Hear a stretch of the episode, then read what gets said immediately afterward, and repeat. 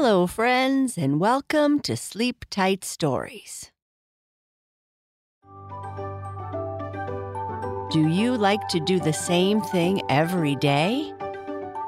George, the boy in our story, does. He likes routine and keeping things simple. Every day is the same, and George likes that. But one day, a new student arrives, and she is the opposite of George. When George and Charlie start hanging out, things change a little for George. George and Charlie. George opened his eyes at precisely 6 a.m. Got out of bed 10 seconds later had his bed made tightly 30 seconds after that, and by 6:01 was in the bathroom brushing his teeth. George loved routine, and it helped him stay happy. He felt it was necessary to achieve all that he wanted in an efficient amount of time. In fact, he knew down to the minute or the second if you asked, how long it would take him to finish public school, his undergrad degree, grad school, and his PhD. From the time George woke up in the morning until he went to bed at night, he had a set routine that he followed every day. He would wake up at the same time every morning eat basically the same breakfast, and get dressed in much the same way. In fact, his closet was full of clothes that were all the same color and style pressed black hoodies and jeans. George thought deciding what to wear in the morning was a waste of time and felt those kinds of decisions were very frustrating. His parents loved his predictability, but would sometimes try to introduce subtle changes. They used to try and do crazy things, but George would protest. It became a funny game now. Could he notice the difference in his breakfast? George sat down at the kitchen table to have his morning oatmeal, boiled egg, and a cup of milk. He smiled.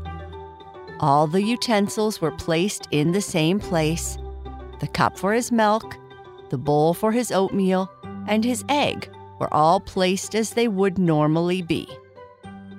But his oatmeal was different. In his oatmeal was a subtle, smiley face drawn with thin lines of brown sugar. I see it, Mummy, he said with a laugh.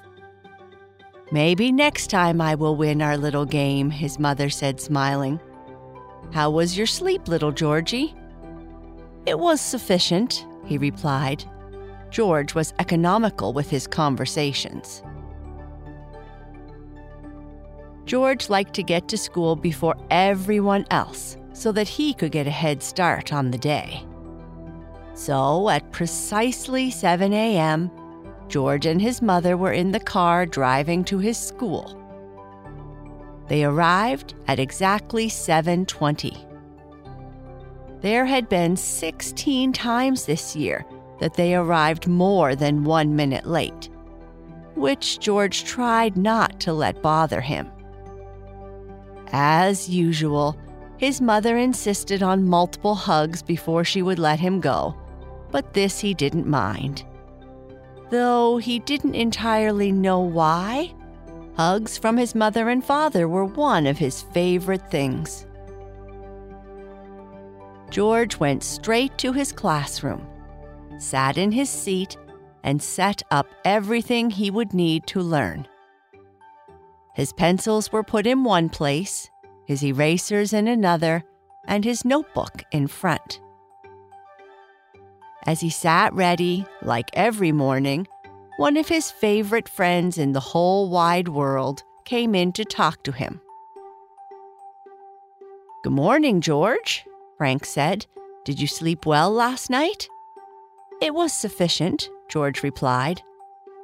Frank was one of the cleaning staff for the school and understood George better than anyone, except for his parents. George was always impressed with how much Frank knew about everything. Opening the book he always carried, Frank asked, Do you know what important event happened 200 years ago? George thought for precisely 15 seconds and replied, Could it be the Battle of Waterloo? George remembered reading this in a history book his father had on the shelf. That's a great answer, but I was thinking of something closer to home. I was just reading about the signing of the Treaty of Ghent on December 24th, 1814, which officially ended the War of 1812 between the United States and Great Britain. George wrote that down. George liked taking notes and sometimes liked to draw pictures, even though he knew his pictures weren't beautiful. Do you still like pizza? I remember you told me before that you like pizza, Frank asked. I love pizza, but only from Rosso's pizza shop near my house. They will put the exact amount of pineapple I like on my pizza, and the owner is nice, George replied. Good, because I have a math question for you, Frank said. Let's pretend Rosso's Pizza Parlor sells slices of pizza for $1.25 each. If you buy 10 slices, the 10th slice is half price. How much would it cost to buy 10 slices of pizza? $13.66, George quickly replied. Are you sure? Frank said with a smile. Yes, we always give Rosso a 15% tip. The original answer was $11.875, but we have to round up for his cash register.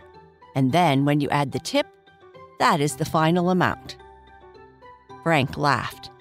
Well, I hear your teacher coming, so I will leave you and get back to work. I have some new books in my office if you want to drop by and read them. Have a nice day, George, Frank said as he walked out the door. Have a nice day, Frank, George replied. The morning continued as it always did.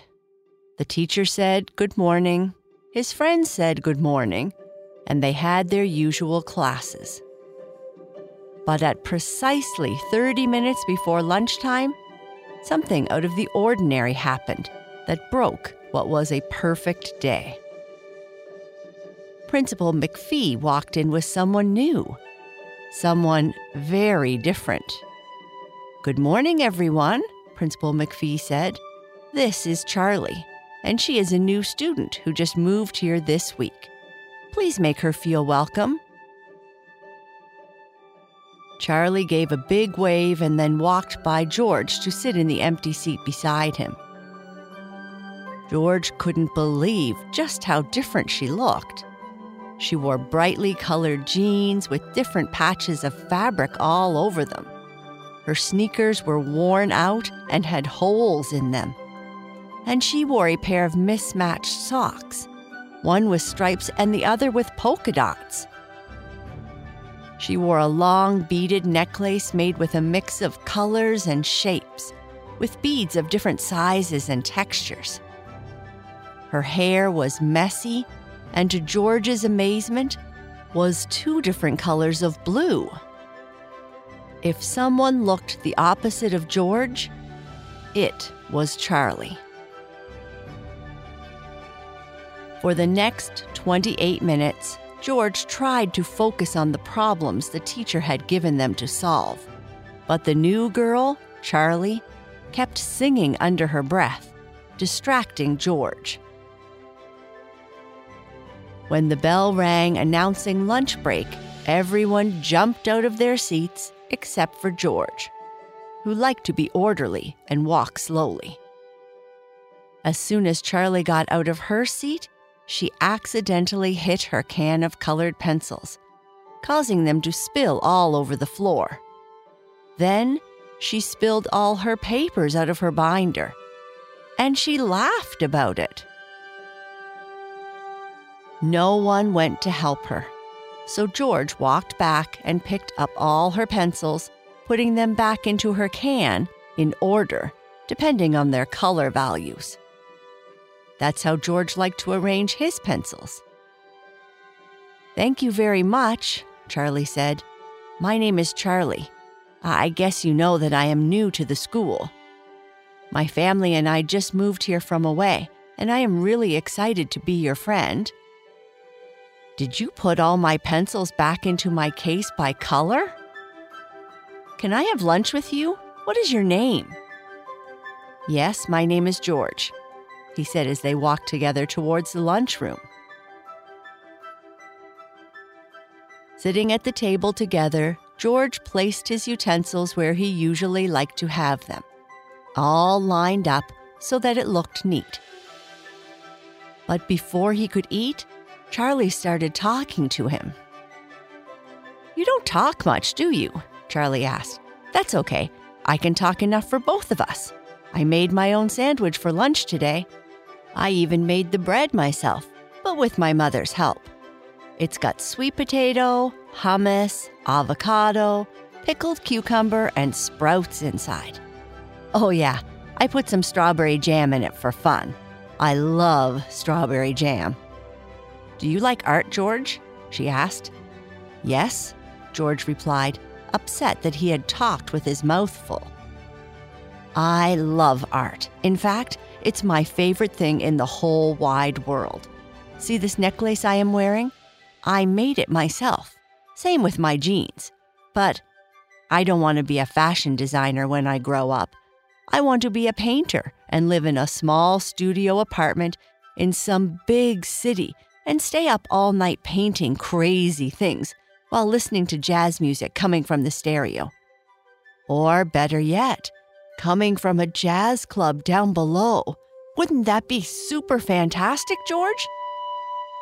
What do you want to be when you grow up? I am going to solve the world's problems through math, George replied. Bring order to the chaos, huh? Charlie replied. There is math in art, you know. Of course, you know. Even though you don't talk much, I bet you are super smart. Anyway, my mother is a famous artist, and she told me that many of the fundamental principles of art, such as symmetry, proportion, and perspective are rooted in mathematical concepts. George's eyes widened, and he took out his notebook and wrote some notes. Do you think it will take a long time to solve the world's problems through math? Charlie asked. You are in elementary school, so I guess you have time. It will take about 12 years from now for me to finish my PhD, or 4,383 days to be exact, George replied. Just then, the bell rang, signaling that lunch was over and it was time to return to class.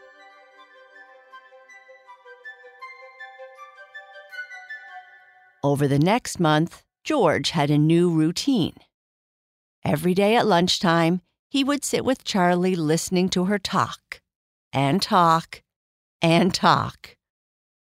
He would often take out his notebook to write things down because he found that she often had very smart things to say. Despite being different in many ways, they became great friends. Though George still didn't talk much, they both learned a lot about their respective interests. Charlie would talk about a book she read of her mother's that explained the golden ratio and how it was a mathematical ratio that has been used in art and architecture for centuries. George talked very, very briefly about fractals and how they are a fun way to explore math and create artwork. Charlie would try to encourage George to loosen up and add some color in his life. George would mostly refuse except he did agree to wear a wristband she made for him because it made her happy. Exactly 31 days after Charlie transferred to his school, and they became friends, George started his day like any other. He still wore the same clothes, ate the same breakfast, and played the same game with his mother. When he arrived at school, he would have his conversations with Frank, who, knowing that he was friends with Charlie, would read George all kinds of facts about art and creativity so that he would have something new to share with Charlie. This day was different. Charlie didn't come to school. The next day, Charlie didn't come to school either. And when she didn't arrive again the next day, George raised his hand and asked the teacher where Charlie had gone. The teacher said that Charlie had caught a bad flu and had to stay home to rest, but she wasn't sure when she would return to school. Maybe next week, the teacher said. George didn't like uncertainty and missed his lunchtime routine with Charlie. That night, while eating pizza from Rosso's, George's mother noticed that he wasn't his usual self. What's wrong, George? These past couple of days, you don't seem to be as energized as you usually are. Is everything going okay at school? No, everything isn't going okay at school, he replied. Charlie is homesick. Oh, I am sure she will. Knowing that George didn't like uncertainty, she said, Why don't I call Charlie's mom and ask how she is doing? After getting off the phone, George's mother said, Charlie's mother says she is feeling much better, but is very sad. It seems she misses having chats with her best friend at school. I have an idea, George, but it will change your nighttime routine. Charlie's mom said that a visit from her best friend would probably cheer her up and make her feel better. George was quiet for 12 seconds, which often seemed like a long time for many people, except his parents, Frank, and Charlie. Okay, but I want to do something else to make her feel better. Like what? George's mother asked. She is always trying to convince me to add some color to my life, to change things. I want to color some of my hair blue just like hers. George's father just about fell out of his chair. George had had the same haircut since he was three years old cut by the same barber, Mr. Wilson. He did not like to make decisions about his hair, so he just kept it the same all the time. Are you sure, Georgie? His mother asked. Yes. George and his mother arrived at Charlie's house a short time later. They walked in the door, and Charlie came out of her room, looking not quite as bright as she usually did. Even so, she was still wearing colorful gym pants, a bright orange sweatshirt, and the same messy blue hair. George has come for a visit, Charlie's mom said. Charlie took one look at George's hair and its blue stripe, and her face lit up with a huge smile. Surprising George, she ran over and gave him a great big hug. Thank you, George. I feel better already. George replied simply, I am happy you are feeling better.